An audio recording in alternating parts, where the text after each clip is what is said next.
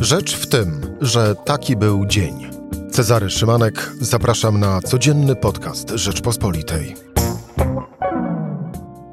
Poniedziałek, 29 marca, arcybiskup Sławoj Leszczyk Głódź i biskup Edward Janiak zostali ukarani przez Stolicę Apostolską. Rzecz ma dotyczyć tuszowania nadużyć seksualnych popełnionych przez duchownych w podległych hierarchom diecezjach. Czy kara oznacza, że są winni i czy to kończy sprawę? O tym w rozmowie z Tomaszem Krzyżakiem, dziennikarzem Rzeczpospolitej. A w drugiej części programu Joanna Flistowska, szefowa działu Klimat i Energia w Greenpeace Polska. Rozmawiać będziemy o polityce klimatycznej Polski 2050 Szymona Hołowni. Jedno co już teraz o niej, czyli polityce, można powiedzieć to, że ambitna nie jest. Rzecz w tym, że zapraszam Cezary Szymanek. Słuchaj na stronie podcasty.rp.pl. Włącz Rzecz w tym w serwisie streamingowym. I zapowiadany pierwszy gość Tomasz Krzyżak, dziennikarz Rzeczpospolitej. Witam Cię Tomku. Witam, dzień dobry. E, pozwolisz, że na początku przytoczę e, poszczególne elementy e, owej kary, jaka spadła na dwóch hierarchów. Po pierwsze, nakaz zamieszkania poza archidiecezjami.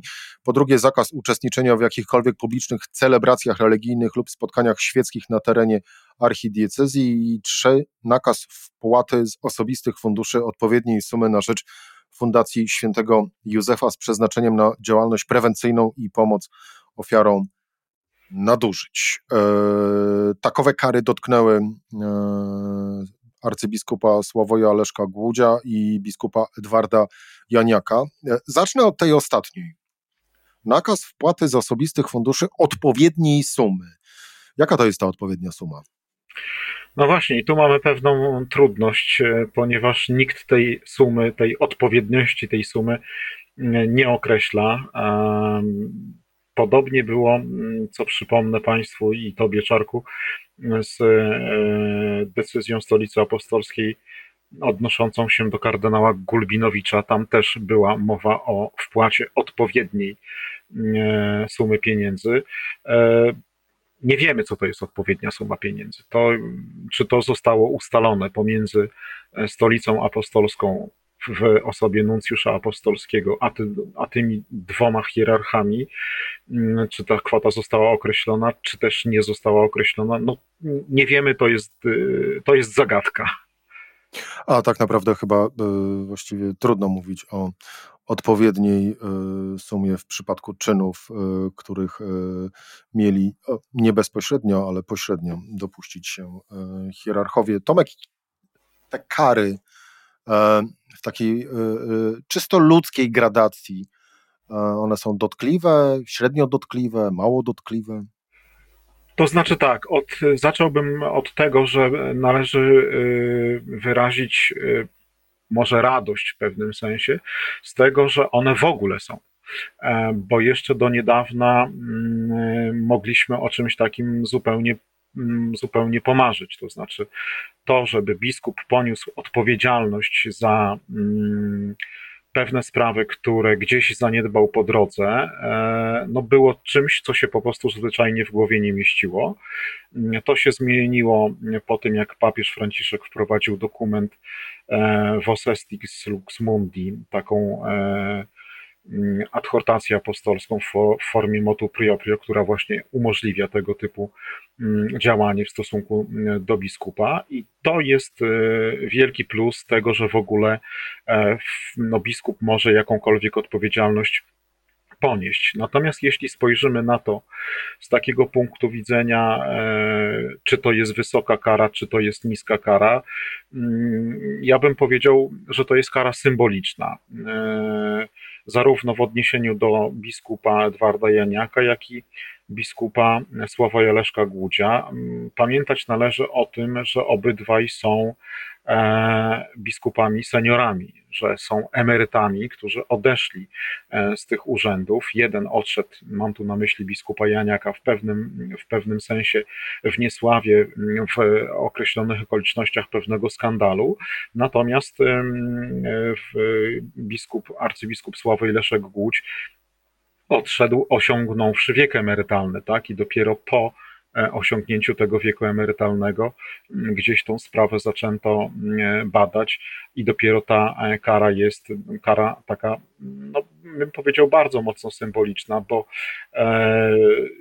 jeśli mm, biskupi dostają zakaz uczestniczenia w jakichkolwiek publicznych celebracjach religijnych na terenie diecezji, mm, którą do niedawna kierowali, no to to jest symbolika, tak? Bo y, nikt tutaj nie mówi o tym, że na przykład biskup Janiak nie mógłby pojechać do Torunia i tam na przykład z ojcem Tadeuszem Rydzykiem uczestniczyć we wspólnej celebracji liturgicznej. No nikt mu tego nie zabronił. Mm, Toruń jest na terenie diecezji toruńskiej, a nie Dokładnie to samo odnosi się do arcybiskupa Sławoja Leszka Głudzia. Ja przypomnę tylko, znowu odwołam się do tej starej sprawy, już starej, można tak powiedzieć, mm, kardynała Gulbinowicza, gdzie tam był zakaz uczestniczenia w jakichkolwiek publicznych celebracjach, nie tylko na terenie archidiecezji wrocławskiej, ale w ogóle w całej Polsce. Więc tutaj należałoby tą karę, te kary widzieć mm, w takich, mm, bym powiedział, kategoriach symbolicznych. No, może w odniesieniu do biskupa Janiaka ona jest troszeczkę bardziej dotkliwa, mm, dlatego że on nie osiągnął wieku emerytalnego. Jemu, jego najpierw odsunięto w ogóle od y, pracy w tej diecezji w czerwcu ubiegłego roku wydano mu zakaz pojawiania się na terenie mm, diecezji kaliskiej, więc ta dzisiejsza kara jest niejako potwierdzeniem tego, co stało się już w czerwcu ubiegłego roku. Natomiast w październiku ubiegłego roku mm, biskupowi pozwolono złożyć rezygnację e, i odejście ze stanowiska. No wszyscy się domyślaliśmy o co chodzi i teraz mamy jakby potwierdzenie tego wszystkiego. Skoro e, Stolica Apostolska ukarała obydwu e, hierarchów, to czy to kończy sprawę, czy też na przykład otwiera drzwi do postępowania, a właściwie do tego, aby obaj hierarchowie ponieśli e, konsekwencje, jak zwykły Jan Kowalski, który hierarchą nie jest, czyli wpadli w tryby wymiaru sprawiedliwości. No tutaj poruszamy się w dwóch porządkach prawnych. Z jednej strony w porządku prawno, prawnym kanonicznym, czyli prawa kanonicznego, prawa, które obowiązuje w Kościele rzymskokatolickim i e, właściwie ta decyzja Ojca Świętego mm, w tym momencie tą sprawę kończy. E, natomiast jeśli chodzi o kwestie związane z prawem świeckim, ze świeckim wymiarem sprawiedliwości, mm, no to tutaj jest jeszcze, że tak powiem, wszystko otwarte na dobrą sprawę, dlatego że mm, to świecki wymiar sprawiedliwości musiałby zbadać wszystkie te sprawy, w których e, istnieje jakieś podejrzenie tego, że mm, obydwaj hierarchowie coś zaniedbali. Natomiast e, wydaje mi się, że w tej chwili linia orzecznicza prokuratur jest taka, że jeśli są to sprawy, które były jakiś czas temu przedawnione, e, a ci biskupi powiedzmy o nich nie poinformowali, e, no to zazwyczaj jest e, decyzja odmowna o wszczęciu postępowania, o wszczęciu śledztwa, więc tutaj też jakoś specjalnie bym na to nie liczył. Czy to ostatni hierarchowie, którzy mogą ponieść kary w związku z przypadkami pedofilii w Kościele katolickim? Na pewno nie ostatni, dlatego że z moich informacji sprzed wprawdzie kilku miesięcy wynikało, że Watykan prowadzi sprawy w odniesieniu do co najmniej 11 hierarchów. Trzy się zakończyły, jak wiemy, Gulbin, kardynała Gulbinowicza, teraz arcybiskupa Głudzia i biskupa Janiaka. Mm, kilka jeszcze jest procedowanych. To jest sprawa dotycząca mm, też byłego biskupa seniora diecezji mm, kaliskiej biskupa Stanisława Napierały. Mamy jeszcze sprawę biskupa Tadeusza Rakoczego, niegdyś stojącego na czele diecezji bielsko-żywieckiej. E, wiemy o tym, że jest procedowana czy też wyjaśniana sprawa arcybiskupa metropolity katowickiego Wiktora Skworca. Mm, Kardynał Stanisław Dziwisz? Wiemy, że jest procedowana sprawa biskupa mm, radomskiego, byłego biskupa radomskiego Henryka Tomasika. Natomiast no, o tej sprawie, o której mówisz, tego nazwiska kardynała Dziwisza, które mm, jakby rozgrzewa w pewnym sensie opinię publiczną, no tutaj nie do końca wiemy, nie, nie, bo, bo nikt oficjalnie nie poinformował że jakiekolwiek do, zawiadomienie do stolicy apostolskiej mm, miałoby zostać skierowane. Tego nie wiemy. Mówiło się o jakimś powołaniu jakiejś komisji, nawet sam kardynał Dziwisz takowej komisji chciał, natomiast taka komisja nie została przez nikogo powołana, no bo tak na dobrą sprawę też nie wiadomo, kto miałby tą komisję powołać. Więc tutaj, jeśli chodzi o kardynała Dziwisza, no to jesteśmy w wielkiej niewiedzy, tak bym to określił. Tomasz Krzyżak, e, dziennikarz Rzeczpospolitej. Tomku, dziękuję bardzo Ci za rozmowę. Bardzo dziękuję. A już za chwilę Joanna Flisowska z Greenpeace Polska. Rozmawiać będziemy o pomysłach Szymona Hołowni na walkę z kryzysem klimatycznym. Rzecz w tym, że to jest podcast Rzeczpospolitej. Moim drugim gościem dziś Joanna Flisowska, szefowa Wydziału Klimat i Energia w Greenpeace Polska. Dzień dobry Pani Joanno. Dzień dobry. Mam nadzieję, że e, dobrze przetłumaczyłem ów e, Climate Energy Unit na słowo wydział. Tak, znaczy my raczej nazywamy to działem klimatu i energii, ale, ale myślę, że było wystarczająco blisko czyli dział klimatu i energii w Greenpeace e, Polska. Pani Ona, zacznę od cytatu. E, cytatu z dzisiejszego wystąpienia Szymona Hołowni, który prezentował e, założenia polityki klimatycznej Polski 2050.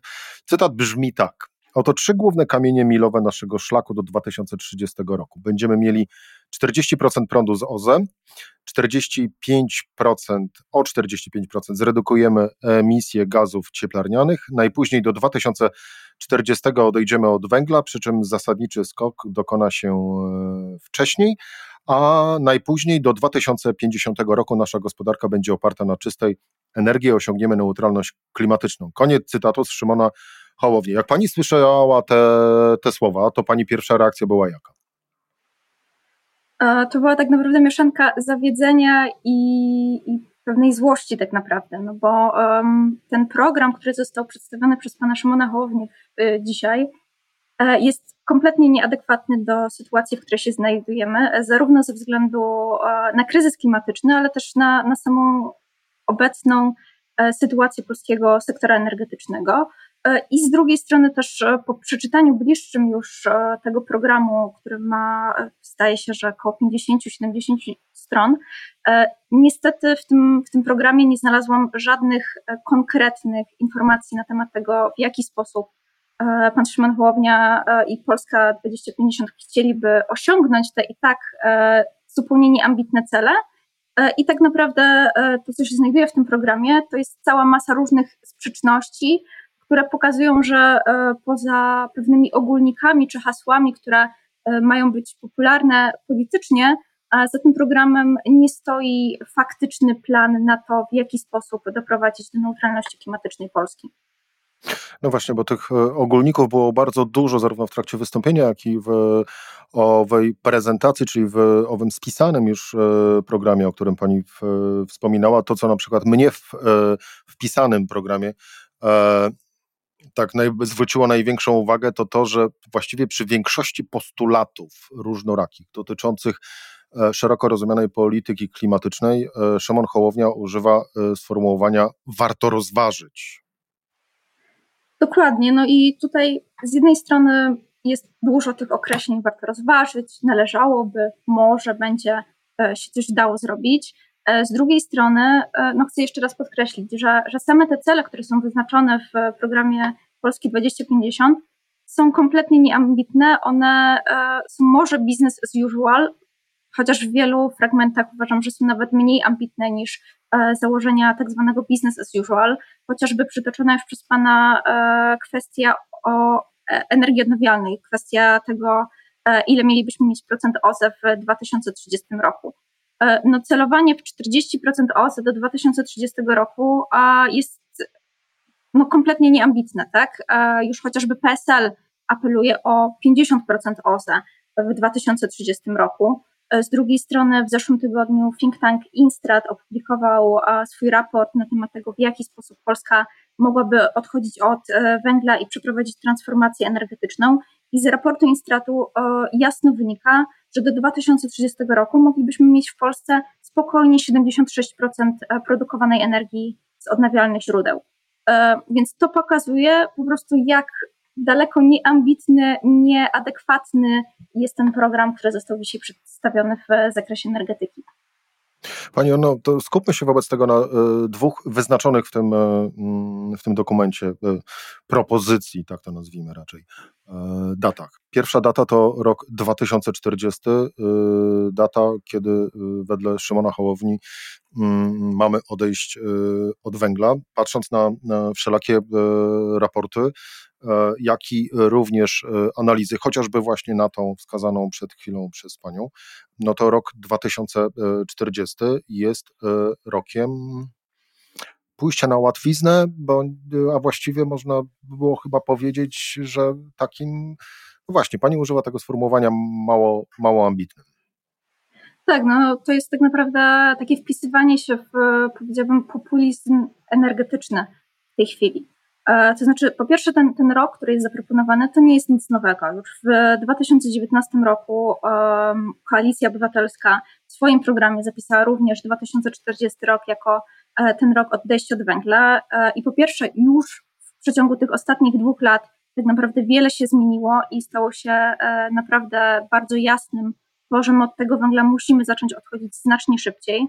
E, w zeszłym roku my opublikowaliśmy też e, raport, który pokazuje, że odejście od węgla w Polsce do 2035 roku to jest business as usual, ponieważ większość spółek energetycznych już ma wyznaczone e, daty zamykania swoich elektrowni węglowych. E, I to, te daty przypadają najpóźniej do 2035 roku, a tak naprawdę wzrost tych zamknięć, wyłączeń elektrowni węglowych będzie musiał nastąpić do 2030 roku, więc teraz mówienie o jakimś przedłużaniu energetyki węglowej do 2040 roku to jest tak naprawdę demagogia i, i szkodzi tej dyskusji na temat e, transformacji energetycznej Polski.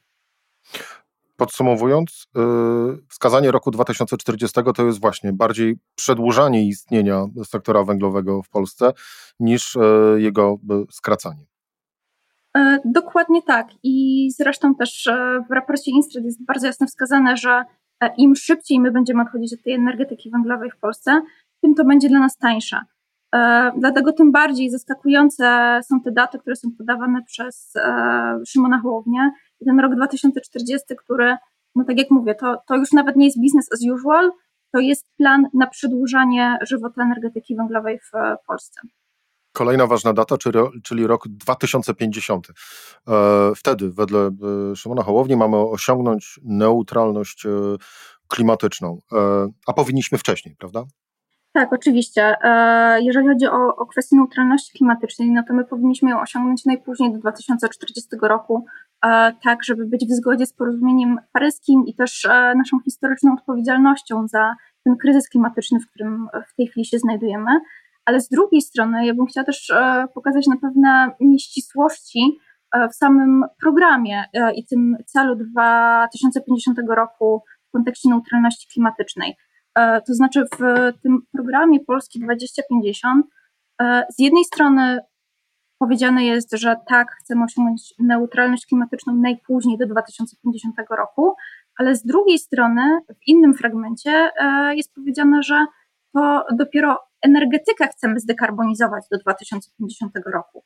A tutaj muszę podkreślić, że sektor energetyczny to jest jeden z tych sektorów, który my możemy stosunkowo najłatwiej i najszybciej musimy zdekarbonizować, żeby mieć szansę w ogóle na osiągnięcie neutralności klimatycznej. To jest ten pierwszy krok, który jest absolutnie konieczny, żeby wprowadzić nas na e, ścieżkę neutralności klimatycznej. Więc mówienie jednocześnie, że e, poważnie się podchodzi do celu osiągnięcia neutralności klimatycznej i wyznacza się dokładnie ten sam rok dla tego celu, jak i dla dekarbonizacji energetyki, jest po prostu niepoważnym zagraniem, Pytanie, czy, czy po prostu to jest kwestia jakiejś um, totalnej niewiedzy, e, czy po prostu kwestia e, olania e, tak naprawdę społeczeństwa, które może nie zawsze zrozumie te wszystkie szczegóły i to, jak różne cele, różne daty na siebie oddziałują. A pytanie, co gorsze z tych dwóch opcji, zostawiamy już do odpowiedzi Państwu, chociaż zarówno jedna, jak i druga opcja są opcjami bardzo złymi. E, Panie Janu, na, na koniec e, spróbujmy wejść, właściwie pogdybać. Mm, gdyby Szymon Hołownia wygrał wybory, został premierem i ten plan właśnie, ten właśnie plan miałby być przez niego realizowany. To co nam grozi? To w dużym e, uproszczeniu, w dużym skrócie, e, grozi nam po prostu katastrofa klimatyczna e, w dalszym ciągu.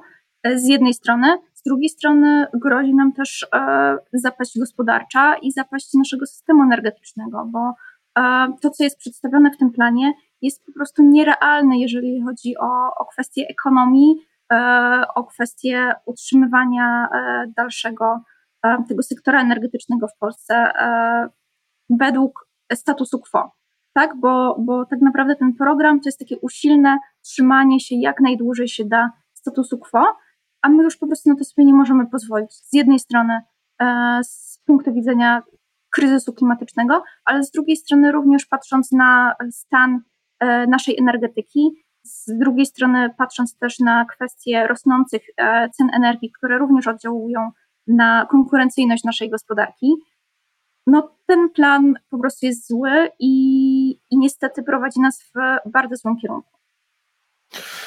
Komentowała Joanna Flisowska, szefowa działu Klimat i Energia w Greenpeace Polska. Pani Joanna, bardzo dziękuję za rozmowę. Dziękuję serdecznie. To była rzecz w tym w poniedziałek. Cezary Szymanek do usłyszenia jutro o tej samej porze.